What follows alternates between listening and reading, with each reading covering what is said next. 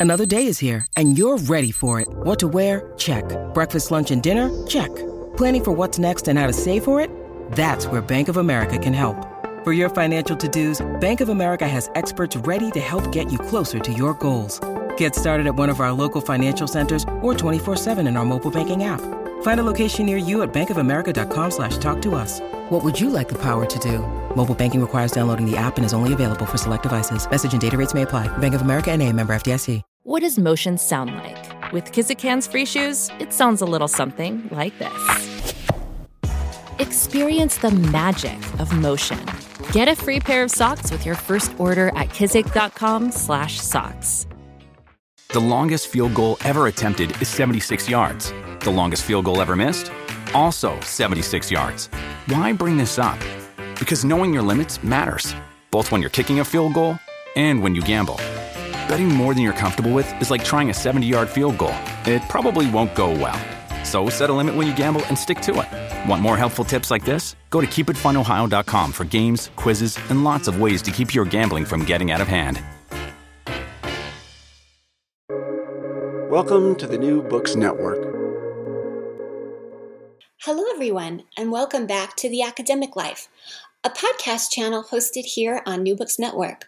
I'm your host, Dr. Christina Gessler, and today we are joined by Dr. Rachel Neff to hear about her new book, Chasing Chickens When Life After Higher Education Doesn't Go the Way That You Planned. Welcome to the show, Rachel. Hey, it's great to be here. I'm really excited. I am so glad that you're here and that we get to talk about this book and what inspired you to write it. But before we dive into that, will you please tell us about yourself?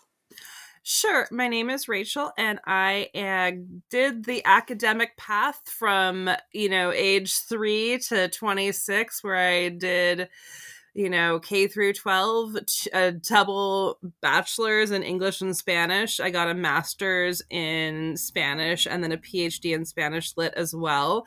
And then I went on the job market and got no offers and no interviews and had to really look at my life. And I had a lot of my friends um, asking about what do I do, and I ended up writing a book because I literally ended up chasing chickens as part of that journey. I do want to hear about what inspired the title of the book too, but first I want to backtrack a little. What led you into your field of study? It's my parents' fault. They in high school, we, I was picking a foreign language, and I wanted to take French, but my parents said no, take Spanish. It's the more useful language. And then when I went to my undergraduate study, I was one class away from starting a, a minor or a major in it. Like I was really, I was, you know, I was advanced nerdy students doing AP and you know college and high school stuff. So I actually entered my undergraduate with almost a year and a half of credits um, for college level. And so I was really, really close to being halfway through a Spanish degree. And I was like, well, why not? And I always knew I wanted to do some kind of advanced study. And I originally thought, oh, maybe I'll do law school. And I realized through some internships that I would be a good lawyer, but a miserable one. And so, and I knew English majors always struggled to get jobs. And I was like, well, Spanish, right? Like Spanish, you can, and I loved my Spanish classes. I love Spanish literature. It was an extra challenge reading in a foreign language. And my senior year of college, I ended up taking two graduate level courses as an undergrad because I had run out of undergraduate courses to take. Um, at my level. So I, you know, got permission and and did very well. And I was like, all right, I'm I'm going to go for grad school. And then my advisor in undergrad uh, essentially helped package me up and send me to her advisor, who became my advisor for graduate school. And that's how I ended up down at UC Cal- California in Riverside. You have a rather colorful story of going to visit the grad school and do your interviews. Do you want to share a little bit about that? Oh, young, innocent, naive me. So, um, I ended up not going for like the grad school tours right away because I was really slammed in my senior year. So I ended up going down in April and California is hot and sunny and you don't realize that until you're in California and you're getting burned as you're, you know, because I'm a like light light skinned, light eyed person. And so like I burn like a feral tomato. And I go down that night. I, I'm like, I'll walk a few blocks and I will walk and get some aloe vera. And as I am in a the drugstore parking lot, this car almost hits me, and I have like an instinctual born in the Midwest wave and be polite. And the person driving the car said, Get in the car, I've got money. I was like, What? Um, so I scurried in, got the aloe vera, went straight back, and then the next day, um, someone tried to break into my room while I was there, thinking I was a prostitute um you know get basically trying to open the door and i panicked and i it's the first time you know you're i was 21 and i was like oh gosh what do i do? Because i knew like i got a door between us and like i can't open it. This is a bad idea. He he it's it there's been a com- terrible miscommunication here about what room you're supposed to be at and who i am. Um and you know I, it was uh i ended up calling the front desk because i couldn't think of anything else to do. And my mom later told me you know you can dial zero to get to the front desk. Because i figured it would be faster to get help from the front desk than to call 911 and the person like tears out of there when the per- when the front desk employee comes around like tears out of there in a white windowless van like all of your nightmares um, so I called my who became the person who became my advisor, like in tears of like, I don't even want to walk the two blocks to campus. Like, please come get me in the morning. Um, and he did, and was very kind. And I still went to UC Riverside despite that. So, yay! Good branding, I suppose. That they my experience with my colleagues um, and the professors was good enough to ignore the fact that um, I had the most terrifying hotel stay of my life. It wasn't a hotel, it was a motel, but yeah. It's so hard when you're going to an area to know where, as a person traveling alone, is a good idea to stay and where you're choosing because it's super affordable and um, all that local knowledge. And you say in the book that you could have taken that as sort of foreshadowing, and in hindsight, there's all kinds of things that you're reconsidering about were there signposts, but life isn't lived backwards, it's lived forward. So that led you at some point to writing this book and wanting to tell other people about all of your experiences and everything that you wish that you had known. Can you tell us about how this book came to be? Yes, it was originally the original concept was called Sticking the Landing, and I was going to talk about getting through graduate school because I discovered there's a lot of unspoken things, a lot of things I learned along the way. And I'd have friends asking me about like XYZ, and I said, you know, it would you know and I, I also wrote a few articles while i was in grad school about you know just some of the things i learned lessons i'd learned um, you know things that made sense afterward and advice I got from other graduate students, you know, kind of that social group knowledge that comes with going through an experience. And like, even though my parents were both um, college graduates, my dad had gone to medical school. Like, medical school is different than doing a PhD in the humanities. And I'm certain, as listeners will know, each field is slightly different in its flavor of misery for getting through that process. You mentioned in the book that the book itself went through different iterations and that there was a time when you even had to set the book aside. How did you push through and how did this book actually come to be? So I would say I did a NaNoWriMo, National Novel Writing Month, and that's where I got the first full draft of this book, like completely done. And that was probably in 2013, 2014 ish. Um, and I had, uh, back when Twitter was less of a dumpster fire, and I had a community on Twitter that was there regularly um, one person I worked with was uh, had worked with the University Press of Kansas and was looking for a chapter for a book. Um, there's a lot of series out of the University Press of Kansas about this alternate, you know, what happens if you don't get the academic brass ring job. Um, and so I and I wrote back, "Hey, I don't write for free." He's like, "Oh, I'm so sorry, I didn't mean to be rude." And I was like, "No, no, no, hold still." I will write for you because you're my friend if you introduce me to your editor. And that's how um, I ended up getting in front of the editor in chief at the University Press of Kansas. and being able to pitch her. And then I told her my chasing chickens story and made her laugh and made her believe in the project.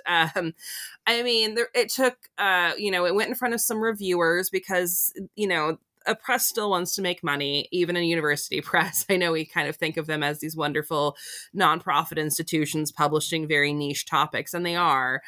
Um, unfortunately, reviewer two, it's always reviewer two, uh, came back with kind of a scathing, this is a terrible pedestrian book. No one's interested in it her story's not remarkable. Why would anyone read this? It was so bad that um, I had an agent at the time, and he's like, "Are you okay? Would you like me to call you? Do you need a phone call?" And I was like, "I'm good."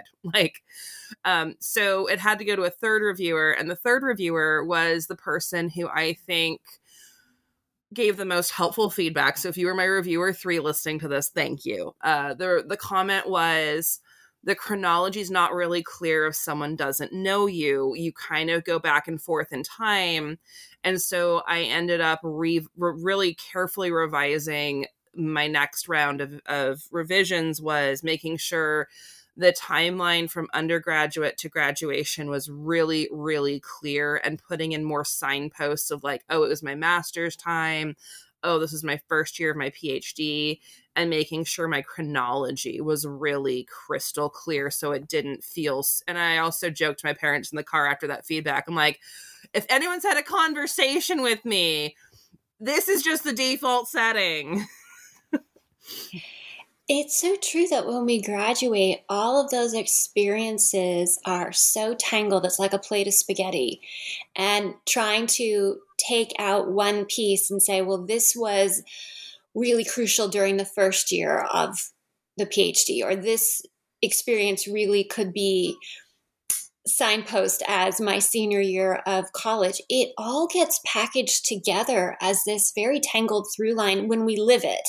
But when we do try to tell it, especially someone who doesn't know us or who didn't do our exact course of study, they do get lost in the chronology and that was i think the most helpful advice and so when i revised um i really made sure like i i mean the second round so national novel novel writing month it's about you're supposed to hit 50,000 words. And so i went from you know a 250 page book down to where it is now in like the 120s 130s um mostly also because looking at other books in the space of like kind of career and life advice like no one's coming at you with a novel length book on it. It's really a, in that space a lot of it is shorter really punchy um, a lot of it if you i read had been working as an executive assistant at the time when i was finalizing it and a lot of business and advice books also tend to be here's an anecdote here's the lesson and here's what you should be thinking about. And so um, you know, it can come across a little bit like blog entries, but part of it too is it's meant for someone to be able to, you know, read a chapter and not need to read the whole book to get something out of it. And my hope is that, you know, if, you know, each chapter, mm, hopefully someone can find something to take with them and kind of take a nugget of advice or reassurance. And I think the biggest message is, things can suck really bad right now and you may not be where you thought you would be but you will be okay the book is part memoir and part advice book and at the end of each chapter we have either questions or thought exercises for us to really get in touch with. Maybe options we have been talked out of even believing are important things you ask us to think about or you know what three things in life won't you give up? Um, which in grad school many of us were told you're going to give up everything. And you really get us to come back to ourselves in this book there's a lot of emotional undergirding of the book and you mentioned um, at a couple points i think that you got some counseling and that you had some wrestling with feelings of disappointment yourself that when you graduated, you really thought life would go on one path and it didn't. Do you want to talk about that emotional work we need to do when we have a PhD and we're not going to be a professor? And I would like to chime in that it was life saving work. I fell into probably an extreme depression. I became very despondent my last year. My grandmother died while I was working on my dissertation. I was supposed to visit her in July and she died in June and I hadn't seen her in person in several years and that was devastating. Um, it was I think it is one of those mileposts in your life that I learned you know there is the now there there grad school you know you're working towards this far future and it's really easy to think that there's all the time in the world for the people and the things around you that you love because this is you're working towards a goal and and the people in grad school around you can have that same mentality a lot of folks you are being trained by have never left the, the university system. They've never had a job outside. And you know being in a with a counselor really helped me work through so much of the fear the anxiety the complete doubt um, because i think what appeals to a lot of people with a graduate career it's a really defined like these are the places you work. This is the kind of work that you do. This is what you do for the next level promotion. This is how you get a tenure binder together. You know you teach a course and you have to prepare people for the next part of the series. And i think for a lot of people it provides a huge amount of structure and known the known world essentially. And when you don't get interviews when you don't get that academic interview you know you think what what comes next. And this is something i've written about after the book. I do occasionally post some thoughts on linkedin as i have joined a few private groups here and there around the internet to try to help people who are in a similar position to me. Um, and one of the the things I have come to advise and to know about myself, thanks to counseling, was don't mistake grief and regret. They're very similar emotions. And I still grieve the life I thought I would have as a professor. And I am almost a decade out from getting my PhD. I still, you know, do I still feel jealous when my friends who got tenure post about their classes or their tenure binders or their life goal? Yes, absolutely. I grieve who I thought I would be. Um, I don't regret where I ended up. And I think those are two very distinct things. Like it's okay to keep grieving. You will you're grieving a version of yourself that you worked for a very long time to become. I mean, some graduate programs, you know, mine was a master's slash P- to a PhD program. Um, I spent six years in what was supposed to be a five year program no one needs to worry about that. I also f- turned in my dissertation the, the year it was due with like four hours, couple of two, three hours to spare. No one knows that except you and all the readers of the book now and all the listeners. But outside of that, like no one knows. It's fine. Um, but to come back to, um, but to come back to the question, you know, counseling really provided me a safe space to work through all of those emotions and to have someone who wasn't your advisor, wasn't your peer, who was also potentially aiming for one of the 10 jobs that were open that year or whatever. Um, you know, I think it really helped me process the grief of losing my grandmother.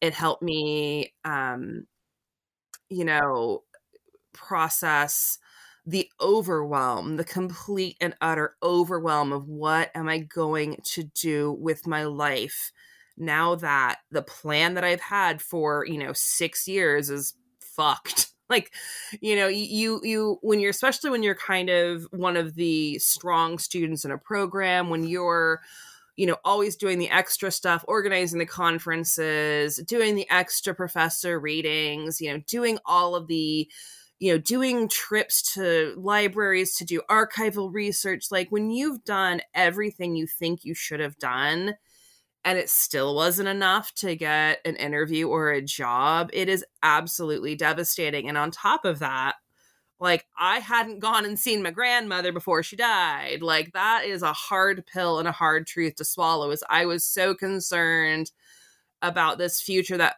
ended up not happening that I missed out on people in my life and things in my life that were way more important. You talk about um, a gift she managed to get to you after she had passed. Do you want to talk about the necklace? Yeah, um it was just it was beautiful and it's something I I wear um every once in a while, but I do really really miss her um and she loved chickens and she had chickens on her farm and loved them had like chicken iconography and so now whenever i see anything with like a little chicken when i'm out shopping or i'm out in the world like i just fondly think of her and her chickens on the farm and that was start what started becoming a thread for the novel was the book was like how to not novel but the chasing chickens. Like how do i take all of these experiences and weave them together with a common thread? And like there were this moment of like you know these memories and i was like oh and then i and then i literally ended up chasing chickens and i was like this is the book this is the book you know this is you know you because if you've ever had to chase chickens they are fast they don't listen to you um and and they they they, they just oh those little prehistoric dinosaurs. They are they are their own little beast. You tell us a story about being on a twin engine plane with your grandmother and, and flying out over the farm and and you take us inside her house where she loved to have chickens on everything. And then later in the book your boss needs you to do something and you end up chasing chickens which seems to be what inspired the title of the book do you want to tell that specific story of how you ended up chasing chickens for your boss Oh yeah. So I had had probably um the worst year of my life before that. I had um the dog had I had had with a partner died. That partner and I ended our relationship after almost 8 years together. We were engaged for 5. I was left in El Paso, Texas at a job that wasn't a job I was enjoying. Um, and so I moved to Oregon because I was restarting my life. And I took a job as an executive assistant to a CEO. And it was New Year's Eve, and he needed to go to the airport. So, and he would have me drive and use his car and then drop it off, etc. And so he's like, "Oh, by the way, um, I need you to go feed my chickens after you drop me off." And like, I had other plans that Saturday, and I was like, "What? What?" He's like, "Oh yeah, I forgot to get chicken feed." But and if anyone who's not been 4-H farm raised or had family who have chickens, like chickens will turn cannibalistic if they run out of food. So this is not a joke of like you need to go feed these chickens because if not, they're going to tear each other apart. Sounds a lot like academia in hindsight. and um so I am like frantically trying to get because he lives way out at a gentleman's farm, like way out of where I am, and I'm like in my head doing the math of like, okay, if nothing goes wrong, like I'll be able to get the, them fed and I'll get to my date on time. It's going to be great. Um, and so I I get to the farm, I pull out the chicken feed, I feed the chickens, everything's fine. I close the gate, and I hear like like in a movie when a horror movie when you like hear the noise and you're like oh no. Like I hear this like the cooing of the chicken and I look down and I've got a chicken to my left and I should pause and say there were like 30 or 40 chickens in this coop. So it wasn't a matter of like oh let me open the door and let one back in because like all of their friends were like right at the door like let us out too. Um, and then that chicken took off while the cat that was outside decided like this is the best day of my life. So i am running around a chicken coop outside uh, on uh, trying to get this chicken in without it being eaten um and just like running around. And the whole time i'm running around this coop i'm just like what the fuck have i done with my life? I have a goddamn phd i'm chasing a fucking chicken there's a little bit of humility that comes with that. So, you know, chase it around. And by the time I got it, like, you know, and they flop, they like flap halfway. They are fast. They are relentless. They, chickens are, yeah, they, are. Car- I, have heard like chickens are my cardio as a T-shirt that comes up in my really creepy algorithm. I'm like, yes, they are, because if you start chasing one, they are not stopping for you at all.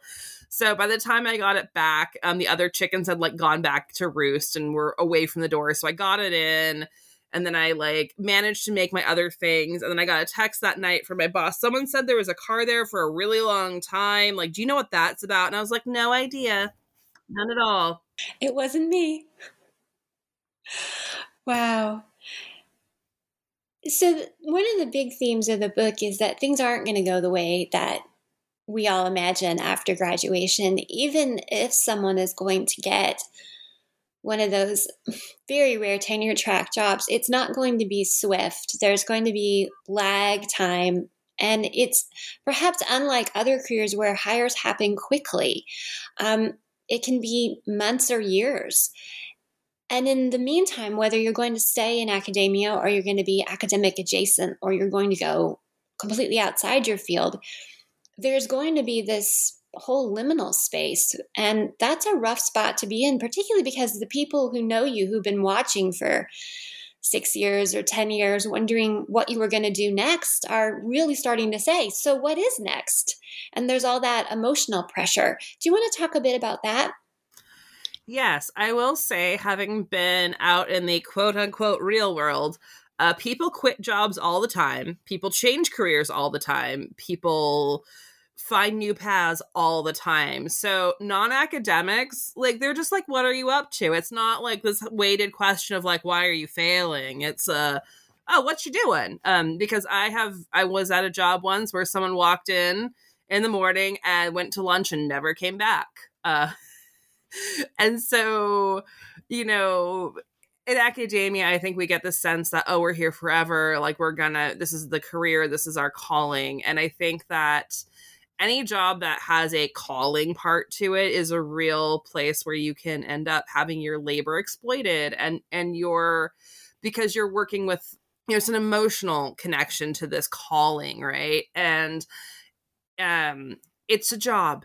It, even if an academic job is a job um if you have you can have bad bosses you can have toxic departments and it's a job. And i the problem is for a lot of people and a lot of people i see in some of the private groups that i'm part of is that it's become so much of their identity. They don't know who they are if they're not a professor. And and it's so difficult to create who you are outside of that full identity because you have the prestige you have you know it's people understand what a professor is. And as i've been out of academia you know some of the really popular myths are like oh professors are highly compensated or oh you've been out of academia for 10 years but aren't you going to go back to teaching? Like there's this idea outside of academia it's like any other job like oh you'd find an opening and you can work in it again um not knowing all of the stigma and the prejudice and like the entire adjunct system that exploits labor. Um so you know all that to say it's it's a process, right? Like you are going to have to figure out who you are outside of your job and um you know and that's you'll learn to make new boundaries is what i did is you know yes i had loved what i did and i i missed I, I, still i still have projects if you know if i had access to jstor again or any of the academic libraries like there are definitely projects that I think are relevant and wonderful that I would love to dive deeper in. But, you know, after working a full time job outside of it, I'm good. Like, I've got other activities and other social things I do that are not, you know, they are not my degree. And I think you're going to start repeating to yourself, I am not my degree. And I think with PhDs in academia, that is often something that we, you know, lean into is that eh, you know i am my degree i am my field of study because we are the experts in what we've studied and i think that's the hardest part of your last year of your phd is that you are becoming the complete expert and your advisors are are not able to guide every step of your way and it becomes a very lonely year or two as you finish up your your dissertation. Um, but you are not you know, outside of academia, you know, people are very fulfilled. And so if you're on the fence about leaving academia or if you're on the fence about like what it what does this mean if I have spent all this time and I don't use my degree? and there are so many people who don't use their bachelors, don't use their match masters. Like people I, I like to think when I we have um occasionally at my day job we have uh you know college students come in and I like to explain to them that um you know you're getting tools in a toolbox for the future and you don't necessarily know where those tools are going to be used. And so think of your PhD as a beautiful giant toolbox where you got to learn a bunch of skills and work with complex materials and think and have wonderful discussions and all of those skills are relevant and helpful elsewhere as well. And that you are um you know there is going to be some prejudice of like well what does a phd mean for me as an employer if you're looking to leave? Um, but more and more people are leaving the academy and i believe when i left in um, you know 2013 2012 2013 60% of individuals earning a phd did not end up with a tenure track position or, or a university position. That's the majority. The majority of people did not end up with that you know brass ring academic job. So a lot of people are on the job market that have phds they have these wonderful in-depth research skills critical thinking skills um, and a lot of people you know think that they aren't as good at a job as they could you know as others when in fact you have incredible skill sets that are very valuable to employers. And that's some of the things that you walk us through in the book is the importance of rethinking the skills and the experiences the aspirations that we had. Because if we do think in this sort of blanket way like i will not i'm not using my degree in this job it can be kind of soul crushing. But when we start breaking down what we did to get that degree and how those skills translate into a new job, then we can see the path forward. And you talk about the importance of really translating that out of academic speak into um, the language that the employer needs to hear. And a lot of that language you're going to see in the job ad itself. And to mirror that, it sounds like in the book that you've now been on both sides. You've been interviewed and you've been an interviewer. You've gone through this experience and you've advised other people. What are some of the tips that you that you give about how you translate all of this and how you handle these interviews? That's a really good question. And um, I, might not be in the book. It's a lot. Um, when I wrote the book, I had just gotten like my first non academic job and a lot of it is i recommend reading the job description rather than the job title because a job is the activities you do um, so seeing if you are interested in what the parts of the job if your skills fit the parts and i for me i mentioned i did a lot of uh, advising and um, you know kind of helping my peers out. So I always liked being that resource node. I also really enjoyed organizing conferences and events. And so taking those skills and taking that to a job, you know, now I work in public relations as my day job. And, uh, you know, I'm training a lot of people. I think I, I, one thing that people don't realize is if you can teach, you can train and you can create systems. You're, you've learned how to create systems. So I'm all about training and scaling my knowledge and making sure the people around me are successful. I always get um, colleagues coming to me asking me questions because, yeah, it might be Googleable, but I know what to ask Google, and I'm usually getting answers faster than other people on my teams because I know how to find information. We've been trained very well on how to find answers and to evaluate what's a good answer. And those are really important critical skills that a lot of employers would use, want, and need. And so, like, if you'd asked me five years ago, do you want to be a senior account executive? I would have been, what is that? But when I saw the job posting, I saw what it was asking for. And at the time, I was interested in doing paid social media and paid uh, digital ads. And the job description was everything I wanted to be doing. And so I reached out to the recruiter and was like, hey, this is the job for me and i was have i had an interview and they they did actually want some of the skills i brought for my phd they saw i spoke spanish they had a client based out of Madrid at the time. And I, and d- day two or three on that job, I was writing in my very weak French to people in Morocco to try to get information for an event we were hosting. And I was writing in Spanish to some other clients, um, you know, other people for an event. And, you know, am I using my my degree every day? No, uh, but am I using a lot of the skills behind what got me there? Yes. And so I think like setting a list down and saying, okay, I, you know, writing like writing down, I like to do X, Y, and Z. I, I was, people in grad school joke that I was the admin. Like I would, I would admin things. I would like, what's the policy here? You know, I did the fire extinguisher training so that we could have our own like brunch stuff that we didn't have to pay for the university catering, so we could do it even cheaper. Um, and we're allowed to bring in, you know, grocery store prepared food for a for a breakfast for at the conference because we were properly trained in food safety, which also included having to know how to use a fire extinguisher, like learning all the loopholes because I read through all of the the documentation uh, is a very useful skill when you're like, oh yeah, hey client, here's actual documentation of what you need to do for X Y Z. Here you go. Um, yeah, it's uh, you you you get to practice. You know, what does it mean? Like, tell me what it means to write a dissertation. I can write complex things and I can research and I can look through lots of, you know, I can read through a lot of stuff very quickly and synthesize that information and for a lot of businesses, that's really helpful. I do a lot of research in my everyday job because we are, you know, in public relations, we're looking for new clients. And so we'll research them. We'll research, you know, we might research an industry that we're getting into, and you need to understand it.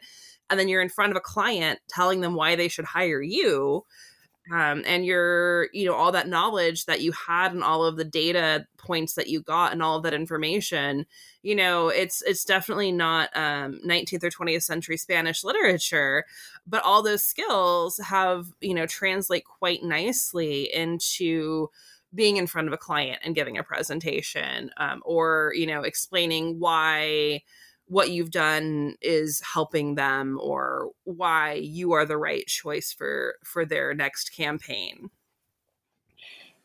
You spoke a while ago that one thing academics don't realize is that outside of academia people quit jobs. They don't just resign they maybe walk off after lunch.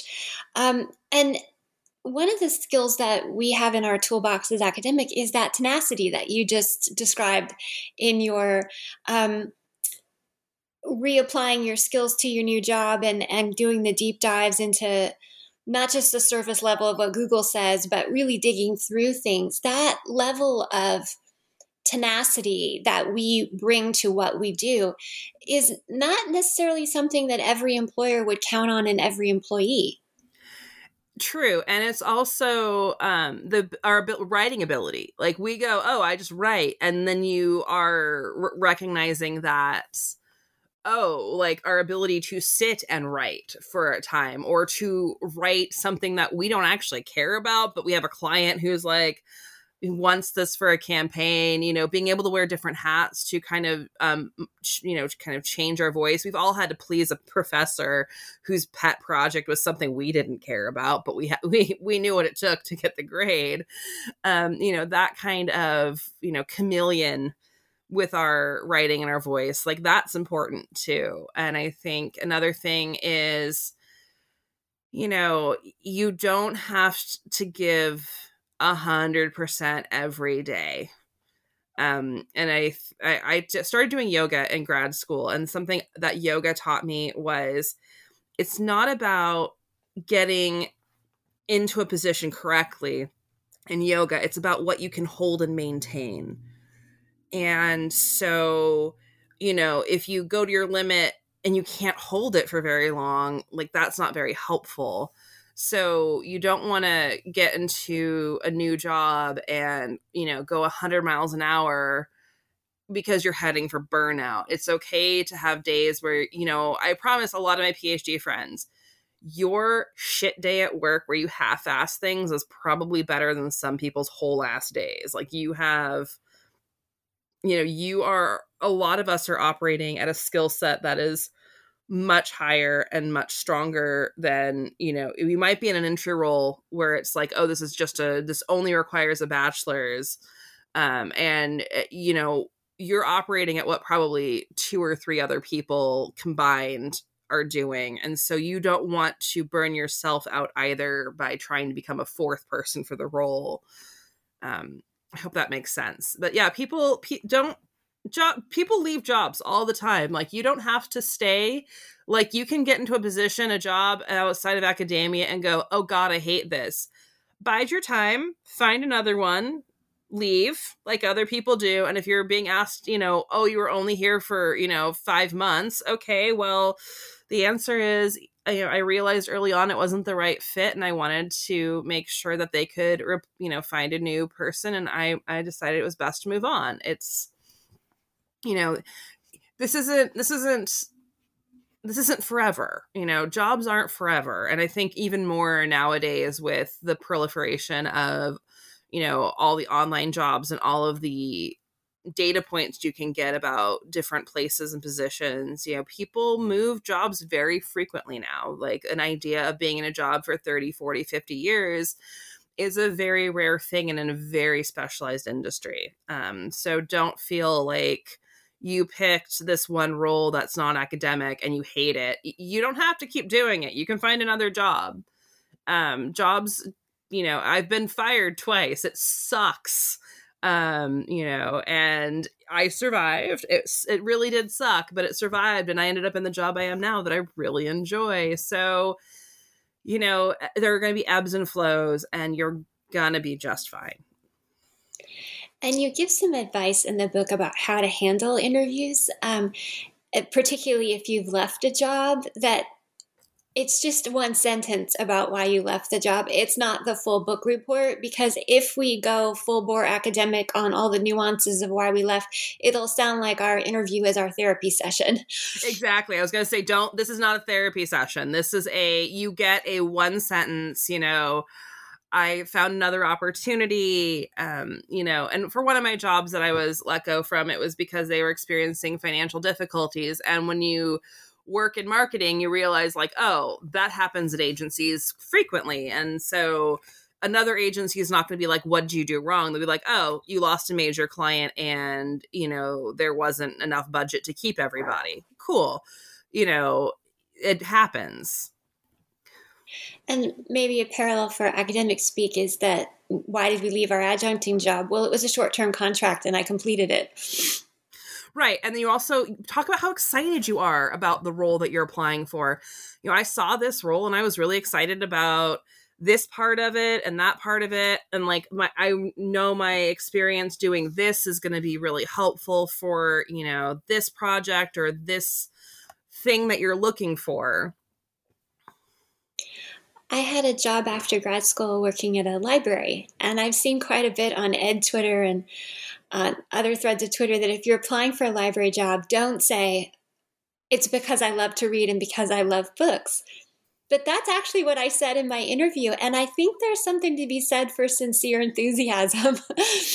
um, because I did get hired, and I knew it wasn't a, a, job where you get to sit around and read books, but I knew I got to take books home with me and read them at night, um, and that I liked I liked libraries because I'd spend an awful lot of time in them. Um, and so we can translate that enthusiasm and still sound professional enough. Um, you you give an example in the book about you were applying for a job and you you had to take a test and one of the ways you translated both your enthusiasm and your skill and admitted a mild deficit in the test that you took was that you were fluent in the MLA style and not as fluent in the AP style and that way that you handled it was very helpful to the potential employer. Can you talk more about that? Yeah, it was a really long test. They I had to edit a document, I had to write a press release, and they gave me all the information to do it as if I had like done the research myself. And um, at the end of the interview, they're like, "Oh, can you tell us, you know, because like I was getting close on time, and you know, you just kind of like much with my master's exam, you just had to make some choices and stick with it and get through it. And at the end, they were asking me, you know, what what would you have done differently? How did you feel? And I said, oh, I think I could have been faster if I, but I'm fairly new to AP style. And they asked me what the hardest part of the job would be, and I said, oh, I'm going to miss my Oxford comma, but I'm willing to give it up for the job because AP style doesn't use an Oxford comma and MLA does. And so that I was the only candidate of the four that were finalists that said I could do who said I could do it faster. Um, everyone else said that they would want more time. So knowing that your time management skills and your you know your ability to work through things and that you've essentially trained your brain to be, you know, like a computer and you've got a lot of great things that you can do and a lot of skills and processes and you know, ways to approach problem solving that other candidates don't have.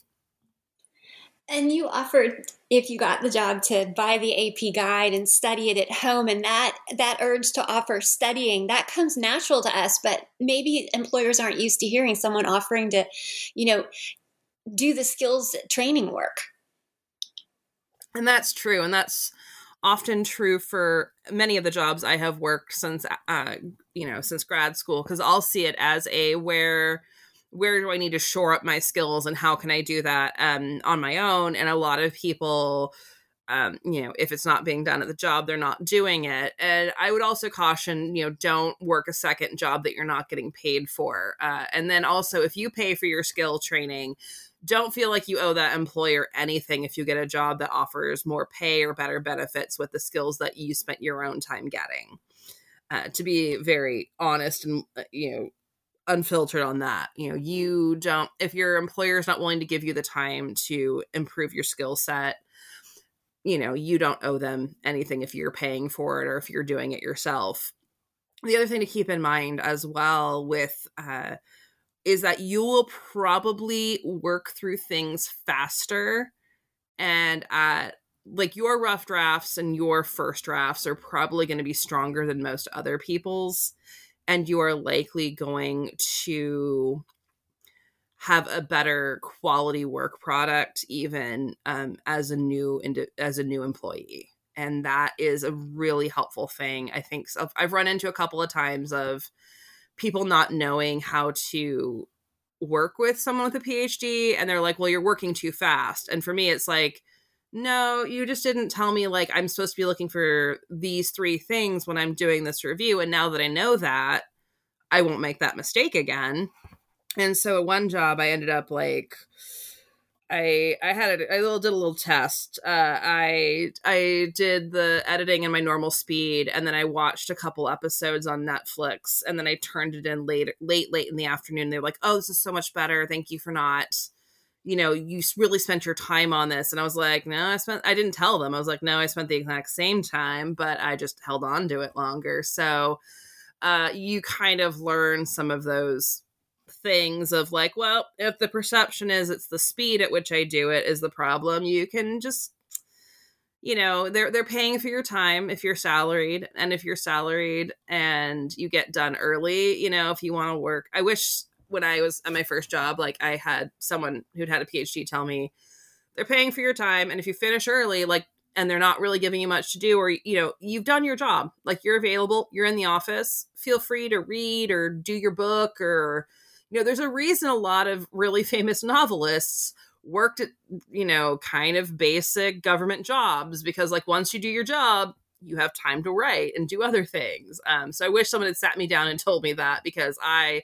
I was bored, I was looking for things to do, and I didn't just embrace the fact that I had been given this wonderful, like, I can do this job in like half the time, and I can just spend the other half of the time doing something else. In fact, at my first job, I ended up getting um, starting an online Master of Fine Arts program because that's what I would do when I was, um, you know, bored. Uh, I would I would work on my coursework when I was finished with my day job stuff.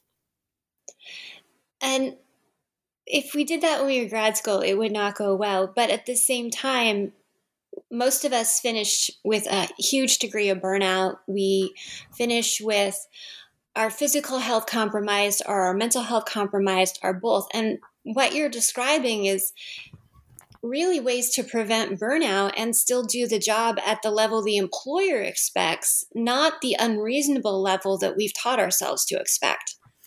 Exactly. And a lot of it too is goes back to that idea I learned in yoga. It's not about the getting the perfect position or like, oh, you can do this. What can you maintain?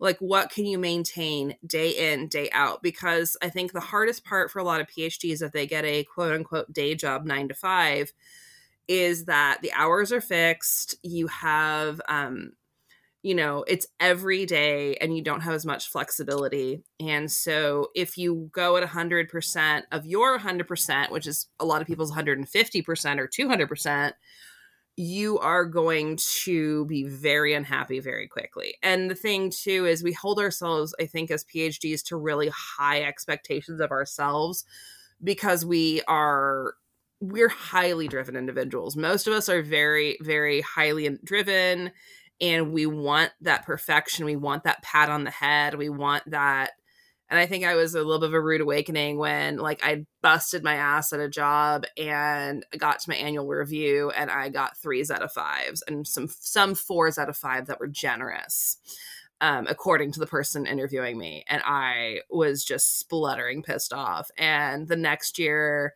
I did not volunteer for weekend work. I did not go above and beyond. And I got the exact same scores. And I was like, noted. So it kind of depends on where you're working, on if, you know, your your all in everything gets you any rewards. And if it doesn't, like, hey, you're getting a paycheck, you're doing what they asked, and you don't need to be all sparkly, shiny, extra about it. Like, check the box, folks that's the nice thing is I leave work at work, and I think that is one of the best parts of being a non, um, you know, a non-practicing academic. I come home and my evening's mine. Um, I I have my life outside of work, and it's a really nice, clear delineation. I've got those boundaries, you know. I, I'm happy to hop in when it's a true emergency at work, and I do work in public relations. And I I did have um, an evening where I was like, oh yeah, you know, uh, unless there's a fire, ha ha. And then there was actually a fire, a physical fire at the client's property.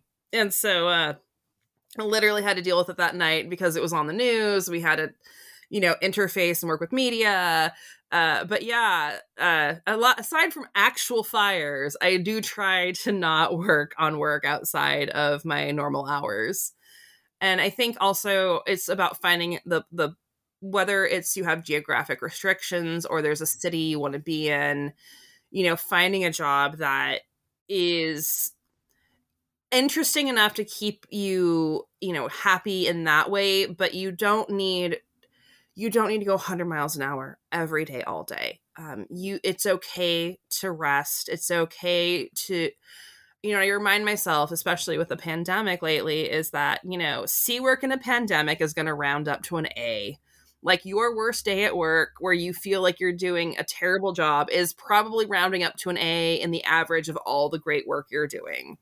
Um, and I think a lot of academics too, like we have just been in such a highly competitive environment that we don't think of our work in positive terms. I think we're thinking about how we often are coming short or how we can do better or how we're failing if we're not doing something every moment of the day. And I don't think we really get taught how to rest and how to reset. And that is a skill that you will learn. And that is, in my opinion, one of the most important skills to learn post PhD, or if you're toward the end of your PhD, you know. It's an important skill to learn of how to put your own oxygen mask on. You can't help anybody else. You if you are not taking care of yourself and if you are overwhelmed and miserable, you know, one, look for counseling, look for that outside voice because having a counselor, for me, having a counselor who was not in academia uh, really helped get like yes they had a similar degree path but they were in you know the working world and so to have that outside perspective was invaluable and to really know that you, are yeah it goes back to the you are not your job you know? It, it's a paycheck. You're getting your pay you're doing what they asked and and it's okay not to be extraordinary. I know that seems sacrilegious for everyone who's done a phd and is like you know aim for all the fellowships or the grants or the you know I believe me, I I had the high grades, I had the scholarships, the fellowships, I had all of that. And I busted my ass. And I organized things and I did all of that in grad school and I still ended up not getting an academic job.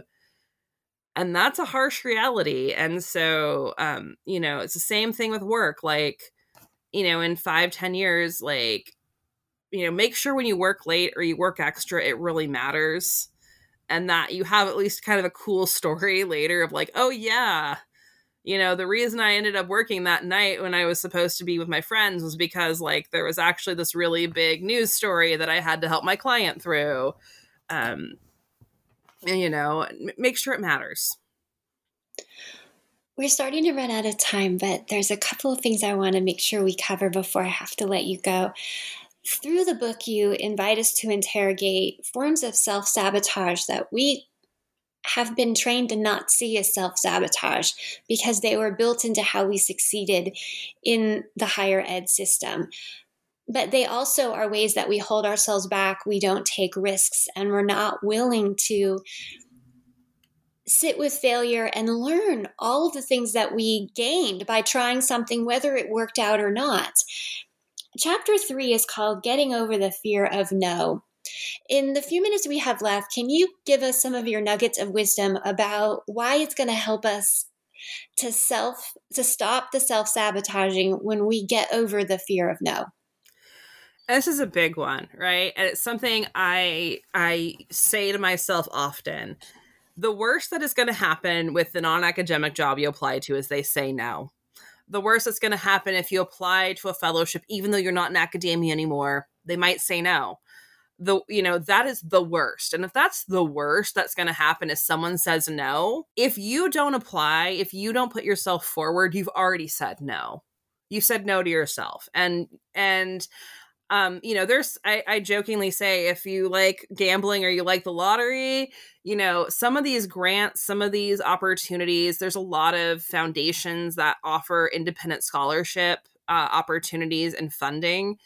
Um, you know, if you say no to yourself, like some of these opportunities, you've got like maybe 3,000 people applying. Like that is better odds than the lotto. You have to really think of, you know, don't say no to yourself because you know the person that you're applying for a job with might see something like I would have never thought that my Spanish background would have necessarily been interesting to an employer. And I'm in this interview and they're like, oh, you speak Spanish. Oh, we have a client for you. Like, oh, this is really good for us. Um, you know, and I wouldn't have thought that that was a selling point because I wasn't applying with my my degree background. I was just applying based on the skills I had earned over my working life. So, you know, don't say no to yourself, you know, and if that's the worst you're going to hear, it's, it's, that's not the end of the world, right? It's, it's just a no. People say no all the time. And you also remind us that it only takes one yes. Do you want to talk about how that philosophy will help us? Absolutely. You know, I applied for, I kid you not, hundreds of jobs when I graduated, and I was applying. I was so so just down on myself because I couldn't seem to find anyone who would interview me. And I felt like, what have I done? I was even like considering call center jobs. Just I was like, I wanted a position, a job. Um, so I was I was desperate. And then I was dating the partner at the time was said, you know, you only need to hear yes once and so you know i i worked i started networking i started um, you know i started i found out that the the university's orchestra allowed community members to pl- perform with them so i started making connections at that university and then from there i asked the conductor i was like hey you know i've been with you guys for a semester like could i use you as a reference here because i'm really trying to get a job the conductor said yes I was able to apply and then do that test and do the job. And so, you know, again, it goes back to that getting over the fear of no. Like, the worst he was ever going to do is say, no, I'm not going to be your reference. You know, that was the worst that was going to happen. Um, so you have to hear yes once. And I heard yes once, and all the other no's didn't matter. What do you hope listeners will take away? I hope that they take away that you will be okay. That I understand that life after academia, when you've had this whole plan, is absolutely terrifying when the plan doesn't go the way you wanted. And that, you know, you might chase some chickens, figurative, hopefully, for y'all. Um, but you will, you can find happiness and purpose outside of academia you can find wonderful, unexpected turns in your life, whether it's a job, a place, a person. And at the end of the day, you will be okay. Thank you so much for being here today, Dr. Rachel Neff, and sharing insights from your book, Chasing Chickens When Life After Higher Education Doesn't Go the Way You Planned. I'm Dr. Christina Gessler, and you are listening to Academic Life hosted here on New Books Network. Please join us again.